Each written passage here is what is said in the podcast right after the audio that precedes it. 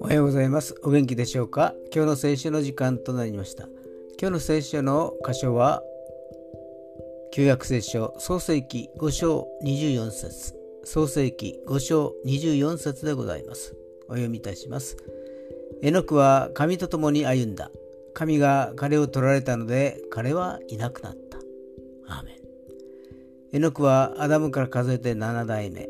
エノクが生まれた時にはまだアダムは生きていました。彼は365歳で死を見ることなく天に引き上げられました。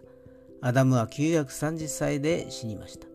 でも長寿だった人たちには祝福の言葉はなく、この絵の具だけに祝福の言葉が語られたのです。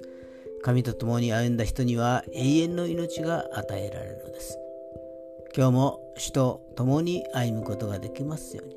それでは今日という一日が皆さんにとって良き一日でありますように。よッしーでした。